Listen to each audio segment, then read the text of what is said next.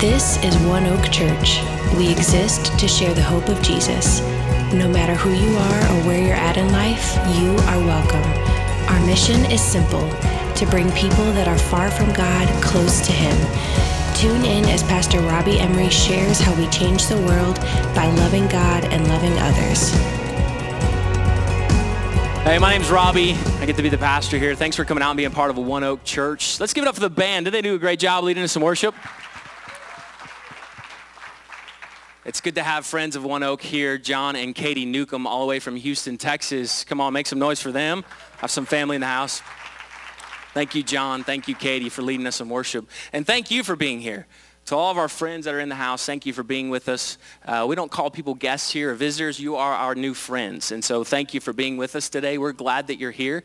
Um, it's good to have some friends up on stage uh, today. It's good to have some friends in the audience. Um, uh, I, I don't get to say this often, but I, I like to just give a shout out to a great friend of One Oak Church, lives here in Royal Oak. Uh, Lorraine Wangler is on our serve team, but John Wangler's here today. John, I honor you, sir. Thank you for being with us today. One of the greatest quarterbacks at the University of Michigan, um, one of the, man, of the Anthony Carter pass, un- unbelievable. So, uh, unbelievable. So thank you, sir, for being here. Thank you to all of you who are here today. Um, to John O'Korn and Mo Ways, come on, give it up for these guys. Outside of being incredible athletes, they're incredible dressers as well. They got the memo of uh, ripped jeans. We did it, man. Good job, guys. Good job. Uh, but we're going to just talk a little bit, and uh, uh, we're just going to share. Uh, these guys have incredible stories. Uh, it's been a privilege to know uh, John for a while now and to get to know Mo uh, over this past year. And uh, if you follow Michigan football, you know that John O'Korn is the quarterback for the University of Michigan. He wears number eight. And Mo Ways is wide receiver for the University of Michigan, wears number eighty-five. And uh, am I right? They're good? Yeah. All right. Just make sure, man. Make sure. I know these I, I know these guys more off the field than I do on the field. And so, uh, um, man, don't ever play Madden with them because they will beat you, I promise. Um, they are incredible. Uh, but they're great men, and they're, they're men of faith as well. Um, it's incredible to be able to be on a journey with them and, and to see uh, what God has done through them. Uh, in fact, this year, through Mo and through John, Uh, they have helped bring many people to Christ. In fact, uh, a number is, they have twenty-one people. twenty-one people have said yes to Jesus. Um, and it's because of their invitations. It's because of their heart to share their faith and the gospel with everybody. And uh, I thank God for what they're doing and uh, what God is doing through them. Men of faith uh, who play an incredible game of football at the greatest university um, in the world. We'll just say that. So John, John's originally from Pennsylvania, um, played high school football in Florida, and uh, they won a state championship there in Florida. And then after uh, after playing football in Florida, John went on to the University of Houston, where he uh, started as a freshman quarterback and uh, broke tons of N C double A records as a freshman. Uh, just an incredible athlete, incredible man. And uh, I'm, it's just honored to have John with us today. And Mo, Mo grew right up here in uh, the Metro Detroit area. Um, he is a son of a pastor, preacher, and uh, Mo's birthday is in a few days, on February the eleventh, Mo's birthday. So we wish you happy birthday, Mo. We're glad that you're here. The big two one. Well, John, tell us a little about your faith journey and uh, what God's done in your life over the years and, and where he's brought you to where you're at today. Yeah, let me just first say that we're honored to be here as well. And um, love One Oak Church. Love your message. You're welcome here, unless you're a Michigan State fan. So we can definitely get behind that.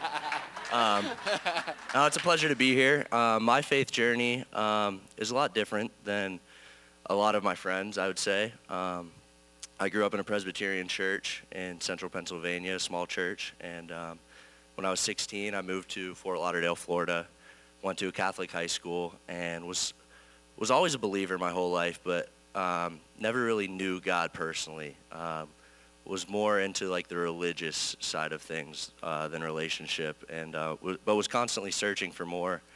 Um, a lot of people's testimonies, um, maybe your own, is you know you went through a, a tragic experience and and it led you to God, and, and that's amazing. I mean, I think God can use anything uh, to bring you closer to Him, but that wasn't necessarily the case for me. Um, I checked off every every goal, every aspiration that I had almost my entire life, and was just still unfulfilled and, and still empty. And finally, when I met Jesus, uh, my first weekend in Houston, it changed my life, and uh, I've never been the same since. So that's kind of my, the abridged version of my testimony. Um, nothing's been the same. That was four years ago, so.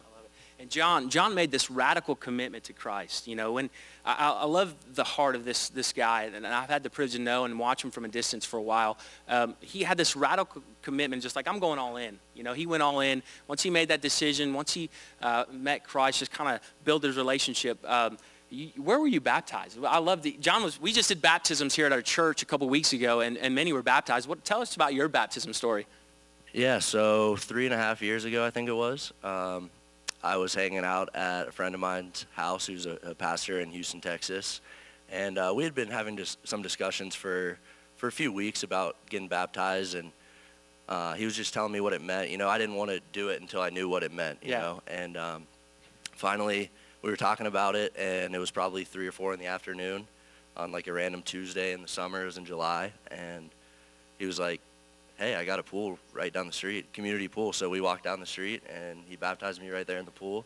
Uh, people were all around giving us awkward stares and trying to figure out what was going on. Why is this guy dunking him underwater? But uh, yeah, it was great. Changed another life-changing moment for me. I love it. Every every, I, I love the fact that you guys just, it didn't matter. You want to get baptized in. There's a public pool. Let's do this. It was an act of faith. It wasn't about the place. It was just about your act of faith and and your incredible mentor leading you to that moment. And uh, Uh, who knows? Who knows what, when the people were there that day, maybe they Googled what just happened to you. I don't know. Uh, but checked it out more, and maybe they started a, an act of faith. Because I know um, on the stage that you guys are on every weekend, uh, especially in the fall, um, you guys take steps. Uh, you make incredible plays. But the plays you make before you ever throw the football, the plays when you go to your knee and you pray, or you make your proclamation of faith where thousands, if not millions, are watching.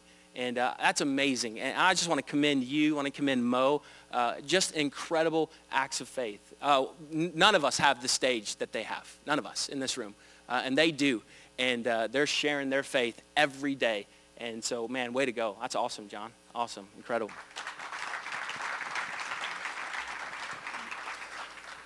Mo Ways. I mean, you just, as far as like having the coolest name, you have the coolest name. Like Mo Ways. Come on.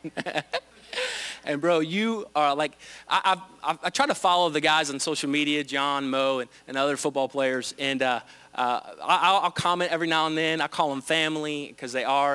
Um, Mo will just, he'll just dress, he dress, I ch- call it church clothes because Mo just, he's dressed, he's got his hat on. You look good, man. You win today. We all lose. Mo wins. You dress great, man. I honor you, man. Um, looking good. Uh, Mo, tell us about your journey. Growing up in Metro Detroit, uh, played for Country Day, right? Come on, right down the street. Come on, any Country Dayers in the house? Yeah, there we go. A few in here. Um, but yeah, tell us about your story and your faith journey and, and what God's done in your life. Um, so first off, like John said, thank you for having us today, man. Here, man. Um, so my dad's a pastor. Um, he's in the ministry, uh, Kojic Church, Church of God in Christ, uh, in Detroit, Michigan. And um, I'm the youngest of three kids. My, I have an older sister, older brother. And Um, my dad taught me at an early age that he was my father first and my pastor second. Yeah. And that basically meant that, uh, you know, any normal problems I'm having, uh, you know, growing up, that I can come to him about it, you know. Uh, him being a pastor does not dictate, you know, what I tell him or what's going on in my life, but he's my father first. And my parents took that on together in raising me and my brother and sister because they never really shoved religion down our throat. You know, although we were uh, pastors' kids, they still raised us with, you know, the biblical pre- uh, the biblical way, but at the same time with the world, or with the world way as well. Yeah. You know what I'm saying? They never shifted us one way or the other. Um, so growing up, you know, I went to church all the time, but I just did it because I had to. You yeah. know, I was young. My parents went, so I had to go wherever they went. Um, so I never really had my own relationship with God. I knew God. You know, I knew what it meant to be a Christian and how you had to believe in Jesus, that he died on the cross, but I never knew like what it meant for me to know him myself, and for uh, for him, for me to figure out how he deals with me personally, and that didn't really happen until last year, honestly. Um, last year was probably probably like the lowest point in my life in all phases, emotionally, physically, mentally. It just felt like one thing after another kept going wrong. You know what I'm saying? Relationships, Um, I broke my foot last year. You know, I had family issues, and it's like everything kept going bad. And I'm like, I know you, God, but I don't feel like you're here. You know what I'm saying? And I was talking to my mom one night, and she said, son, you're at the age where you got to know him for yourself. That's good. And you can't know him because of your what your dad does or because what I tell you, because, you know, your friends around you, you got to know him for, for you. That's right. And I remember last year around January is when that process began. Um, that's when I really – I went like on a thirty-day fast the first month of January. Wow. And I didn't know what I was fasting for. I just knew I needed to fast. Yeah. And I was like, God, whatever you want me to learn, whatever you want to teach me, whatever I'm supposed to get from this experience, like, let me get it now because I don't want to feel this ever again. And some way that fast ended up propelling me the whole year and growing my relationship with him, knowing who he is more, surrounding myself with people who, who believe, who have the same faith as me, you know what I'm saying? Yeah.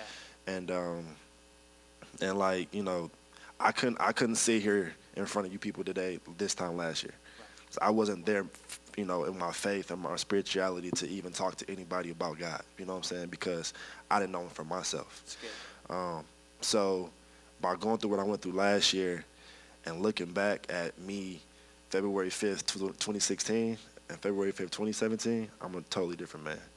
Wow. Um, so it's definitely a testament to the process I went through, the pain I felt, Um, but the victory that I'm, I'm having now, so it's wow. beautiful. So yeah. good, Mo. Wow, what an incredible testimony. Amen. It's one of the highlights of, of my week is to be able to be around these guys and to uh, just to see them in their element, to see them, what they're doing every day. Uh, they're college students, and uh, uh, but they're incredible men of faith. And um, At, in Ann Arbor at the University of Michigan, just being able to pray with these guys, being able to uh, to lead them, to be able to just share some stories and, and to preach with them and to just do whatever we can to help them in their walk. And uh, John and Mo, not only are they the closest of friends, but they, they're actually roommates. And um, spent some time at their house. And uh, we've always, we'll have guys over. Like I said, we'll play Madden, eat pizza. What else college students going to do, right? That's what we do. Um, I just roll with them, and um, it's fun, man.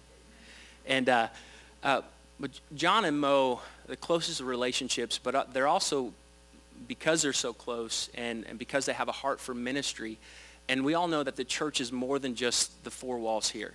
Um, the church is not a place, it's a person. Every person in here is the church.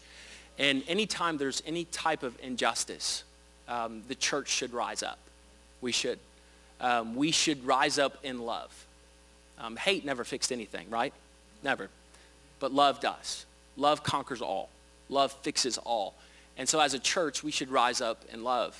And with all the uh, racial injustices that have been happening uh, over the past year and years, um, that we've seen it more prevalent over the past uh, couple years uh, than we've seen in a while. Uh, maybe it's because of social media, maybe it's media, whatever's driving it. Um, it's not right. And we need to do something about it. And as a church, we want to do something about it. And Mo and John have stepped up. And they've made some differences on the campus of the University of Michigan. They have talked on panels like this in front of their, their peers, in front of faculty. They have done a lot of things to help uh, fix the problem. And I appreciate you guys doing that. And um, I want them to kind of speak on that today uh, to the point of how can we as a church, how can we help? What can we do to make a difference?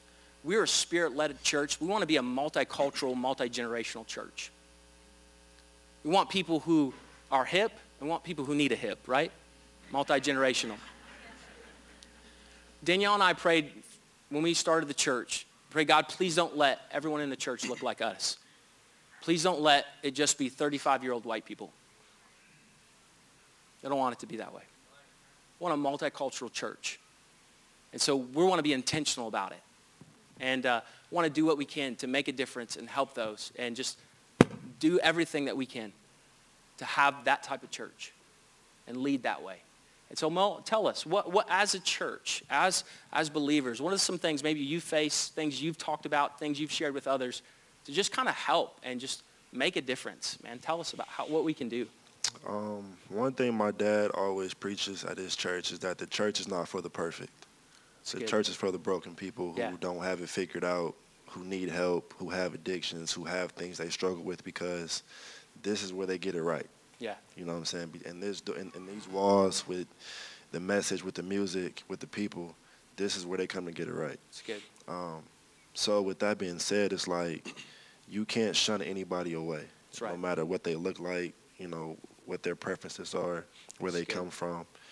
As a believer, you have to embody that, you know, I may not know you personally, but I know that who I believe in can help you how he, how he helped me. That's so good. You know what I'm saying? Regardless of skin color, um, regardless of, you know, who you are. I know me and John talked about it. Remember one night uh, I got stopped on my way home by the police, and I was scared. Yeah. You know, I, I was really – I was terrified. It was around twelve o'clock coming home, and uh, I was at a, I was at a stoplight, or a red light, and I saw him pull up behind me. So I just made sure that I didn't do anything to, you know, take him off or whatever. So I kept driving, and the lights came on. And the minute the lights came on, my heart sunk, and I'm like, I'm not trying to be next. Yeah. Honestly, that's what I yeah. really thought. I'm not trying to be next. But that's unfortunately that's the reality. It's a reality that I don't face that. But Mo does, and others do, and and I that's that's horrible, Mo. Yeah. And I'm sorry that you felt that way. But tell us, tell us the story. Yeah. Um. So uh, I pulled over, and I made sure I pulled over where there was enough light, where if, if yeah. anybody came by, they could, you know, see what's going on. So um, I had my seatbelt on. He came up to the window, older white man, and uh, he said, "You know why I stopped you?" And I said, "No." He said, "You were going five over. You know, you were going forty into thirty-five." I'm thinking to myself, like, I'm going five. You stopped me for going five over. You know what I'm saying? Like, yeah. that's that's that's normal. You know? um, How many's I, ever gone five over the speed limit? Just raise your hand. And those of you who are not raising yeah. your hand, there will be altar call later on, just so you know. Yeah, so, Repent. you know, of course I was very respectful. Um, so one thing my dad taught me was anytime I get pulled over, to call somebody mm-hmm. and just put them on speaker just in case anything happens. So I called my sister. She didn't answer. Called my brother. He didn't answer. I knew my parents were asleep, so I'm like, it's just me and you guys. Let's see what's up. You know what I'm saying? Let's see what happens. I didn't get a phone call. so, uh, no, but so, yeah, so he came into my window, and he said I was going five over. So I said, I'm, you know, I'm sorry. I didn't know I was going five over, uh, whatever. He said, do you have your license registration? I said, officer, my, my, uh, my wallet's in my back pocket. Do you want to get it or should I get it? He said, you can get it. I said, okay, I'm taking my seatbelt off. I'm getting my wallet. I'm going to give it to you.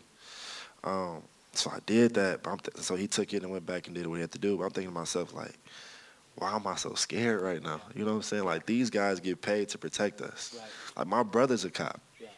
And, you know, I see what he goes through every day. Yeah. And I'm like, if your job, if your occupation, if your livelihood is to protect people, mm-hmm. why am I terrified of yeah. you? You know, why why do I feel like you won't protect me?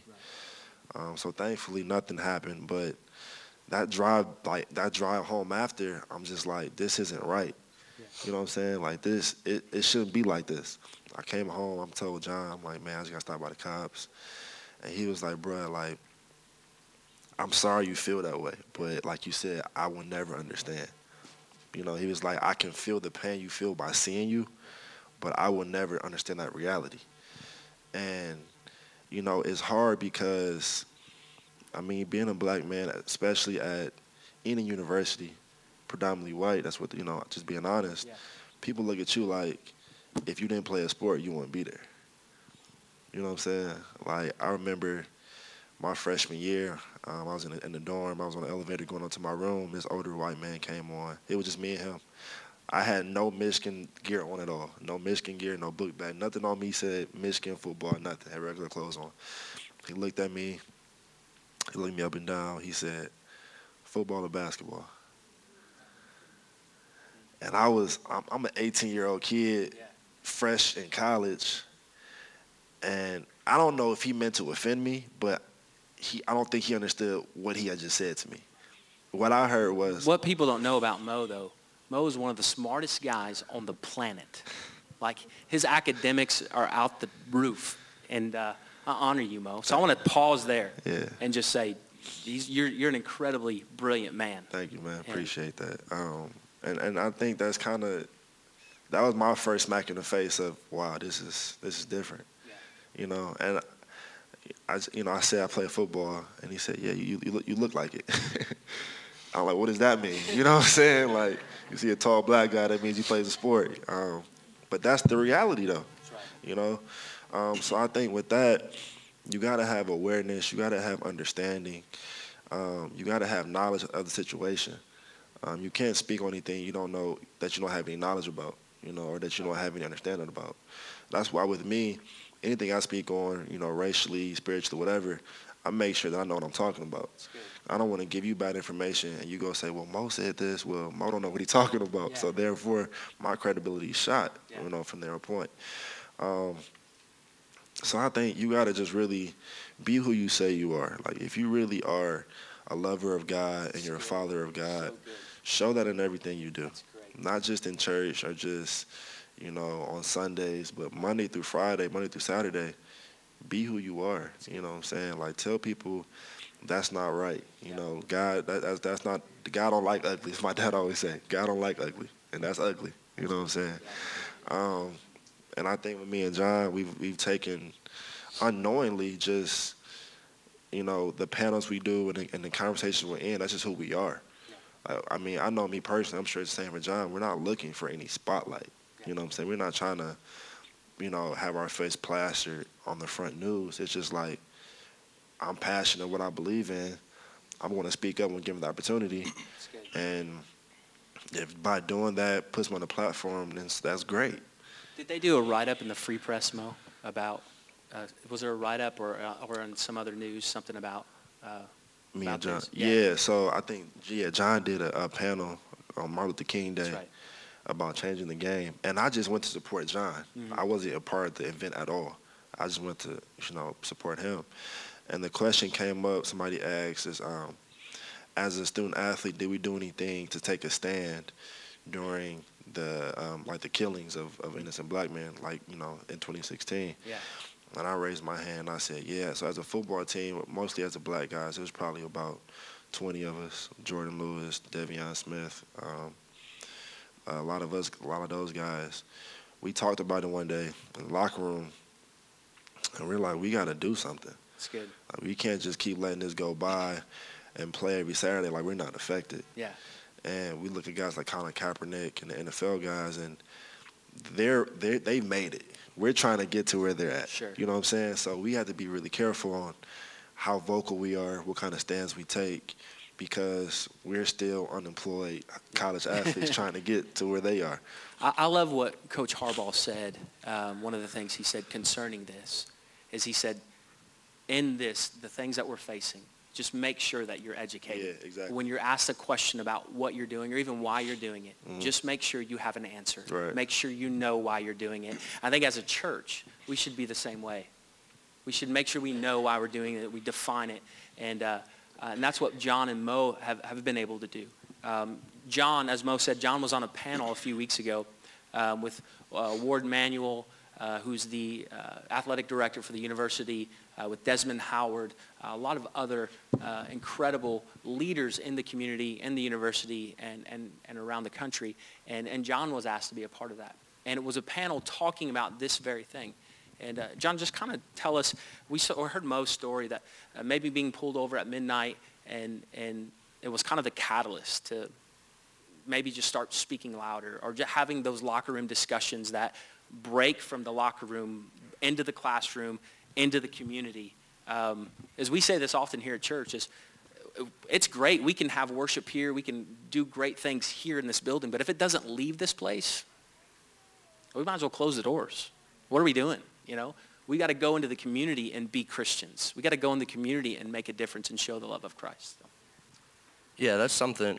I'm a big believer that, that change stems from, from understanding, and understanding stems from conversation, and uh, that's something. Should that write that down, folks. I hope you got that. Tweet that. So, that's, sorry. That's something that Mo and I are very intentional about, um, is conversation, um, because, like he said, um, there's a lot of things that I'll never understand from my own perspective, my own experiences. So I have to live vicariously through him. And um, like he said, that, that night that he came home, I'll never forget it.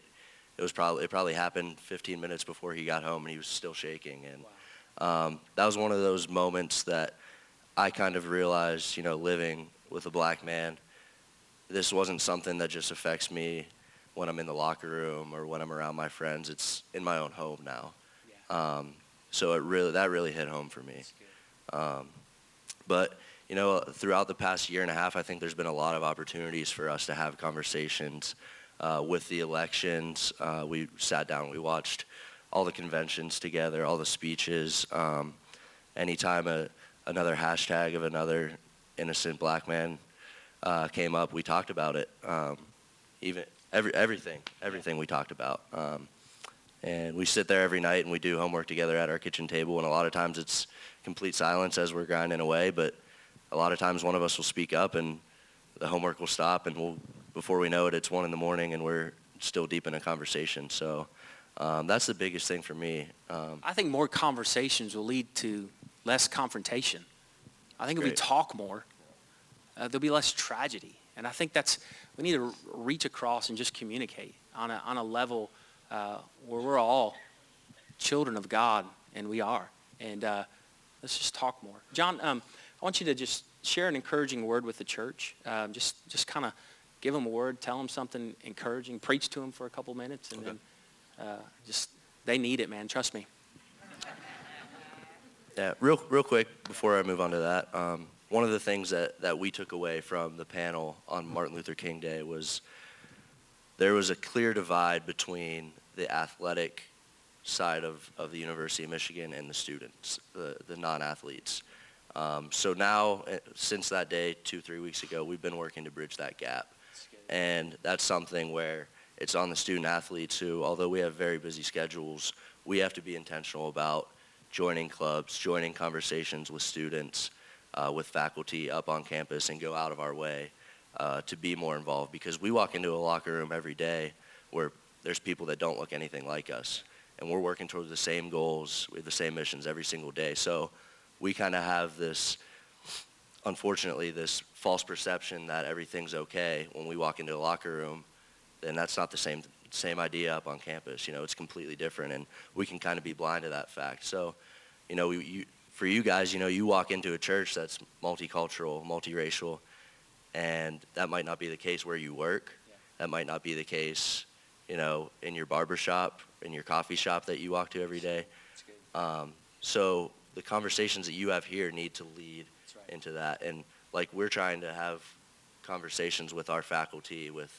the leaders of our university. Be intentional about reaching out to the mayor's office, or, you know, your your senator or your congressman, your congresswoman. I think that's huge. That's the next step um, in understanding, in progress, and change. So good. Um, as far as for a message, something I, I try to incorporate into my life is three three questions uh, that I, I try to ask myself to hold myself personally accountable. Um, and it really stems from from a verse in Proverbs that says, when the righteous fall seven times, they get back up. Yeah. They get back up every time. That's right. And um, but the three questions that I ask myself are, the first one is, um, sorry, I'm blanking right now. What is it? Um, are you are you afraid of falling? You're gonna fall. Do your dreams scare you? If your dreams don't scare you, they're not big enough. And that's the harsh reality is, are you too comfortable to get out of your comfort zone and do something that's gonna launch you into the next level of your destiny? So are you afraid of falling? The second question is this: what's gonna be there when you fall? Do you have a firm foundation? Is Jesus the foundation of your life? Because my whole life until I was eighteen years old, I tried to build my life on all these different things, and this foundation was just a foundation of sand. It just withered away. Um, and the final question is, who who's there to lift you up when you fall? And first of all, it's obviously Jesus. If you have that firm foundation, he'll stop you from falling. He'll lift you up, put you back on your feet. But do you have people around you? Do you have solid people around you, like, like Mo, like Robbie, who are gonna lift you back up when you fall. I love the story in Luke five about the paralyzed man. He has four friends that carry him up on a mat, literally tear shingles off of a roof to get him to Jesus. They were willing to do anything to get him to Jesus. Do you have friends that are re- willing to tear a roof off for you, willing to carry you miles on a mat while you're paralyzed, while you're down, to get you to Jesus, to get you where you need to go? So those are the three questions that I ask myself. Are you afraid of falling? What's going to be there when you fall? And who's there to lift you back up? So good. Come on, give it up for John. Thank you, John, so much. Mo, give a word to the church and then then pray over us, man. Yeah, um, I thought about this, and I've, I've been wondering. I have a question for you as well. Do you love God based on conditions? Yeah. My mom asked me that question last year. She said, do you love God based on conditions? I said, what does that mean? She said, if everything you pray for does not happen, will you still love him? It's good. And I thought about it. Yeah. I'm like, will I? Honestly, because, you know, we're so caught up in this world, you know, in our in our flesh, in our human beings. Everybody wants to accomplish this great thing and be this great person and make that amount of money. But when this is all done, you're going one or two places. That's right. And that's for eternity. Yeah. And if you think about it, eternity is literally forever. Yeah, literally. You know what I'm saying? Like, that's forever. So is it worth missing out on this opportunity now to really get to know him? Yeah. Because you want to be looked at from people who really won't matter once you leave here. Come on. Especially if they're not going with you to heaven. Yeah. They really won't matter. Um, so when she asked me that question, that changed my whole perception on everything and how I even carry myself. I remember before the, every game last year, up until that point, Um, I would always pray. So we pray as a team, and then we pray as like a group of guys, and then I would stay behind and pray with myself. Yep. And I would always pray like, God, let me ball out today. Let me let me do this. Let me do that. Let me have a great game. But after that, um, talking to my mom, my prayer changed to just let your will be done. That's good. Whatever it may be, whether I have a great game, whether I have a bad game, whether I play ten snaps, twenty snaps, thirty snaps, whatever your will for me today is, let that be done. That's good. And I took that from a pregame prayer to the prayer of my life. Wow. And looking back at last year, when I thought that I knew what was best for me in terms of relationships, in terms of the direction my life was going, and I really fought God on that. Yeah. Um, I remember I prayed a specific prayer. I got a specific answer, but I didn't like the answer. Hmm. So I tried to justify the answer by saying, oh, that's not what he really meant, and things end up getting worse. But looking back at it now, I'm so thankful that he made it clear that that wasn't it for me. You know, that wasn't what I was supposed to be doing. And that made my faith and my trust in him even even crazier, like even more tight, because I've always struggled with, like, faith and trust, because when things don't look how you want them to look, you lose sight of it. Right. You're like, I mean, I pray for this guy, but it, it don't look good.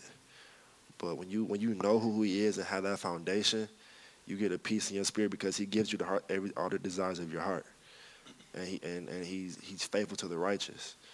And well, I, I love you said this a few minutes ago. You said last year compared to this year, totally different. And it was there were some relationships lost, but there were some relationships that were started. Yeah.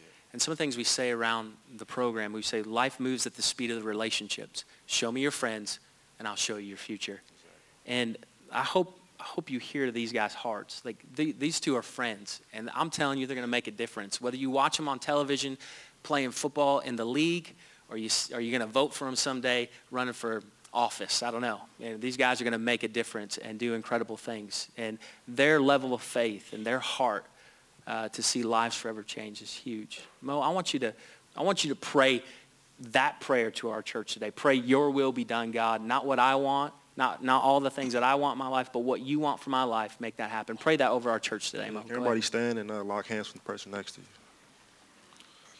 You can intertwine between the aisles as well.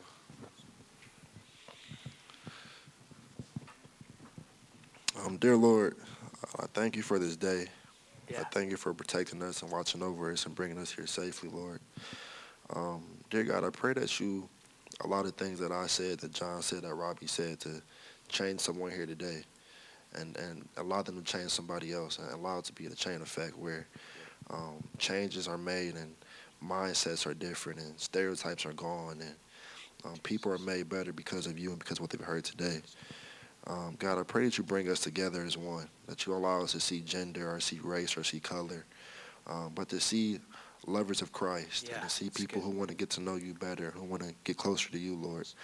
Um, I pray that you use us as vessels, Lord. Whatever um, you have our purpose for our life to be, God, let us fulfill it. Let your will be done.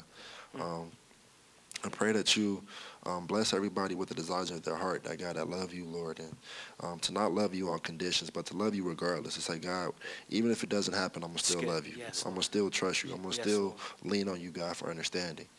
And I just pray that you bless everybody in this building tonight, I mean today, Lord, that you allow them to uh, go forth and come back, God, safely and to keep their families safe. Give them great health, Lord, and yeah. watch over them, God, for the rest of the day, for the rest of the week, God, for the whole year. I just bless everybody, God. Give them victory, God, in everything they do. Um, I pray that you bless anybody that they're in contact with at the same time, Lord. And just, I thank you for everything you've done for us in this room, God. I pray that you continue to bless us, God. We thank you for what you've already done, for what you're going to do, God. And even for things you don't do, God, we thank you for that as well. In your name I pray, amen. Amen. Amen. Come on, give it up for our Michigan Wolverines. Come on.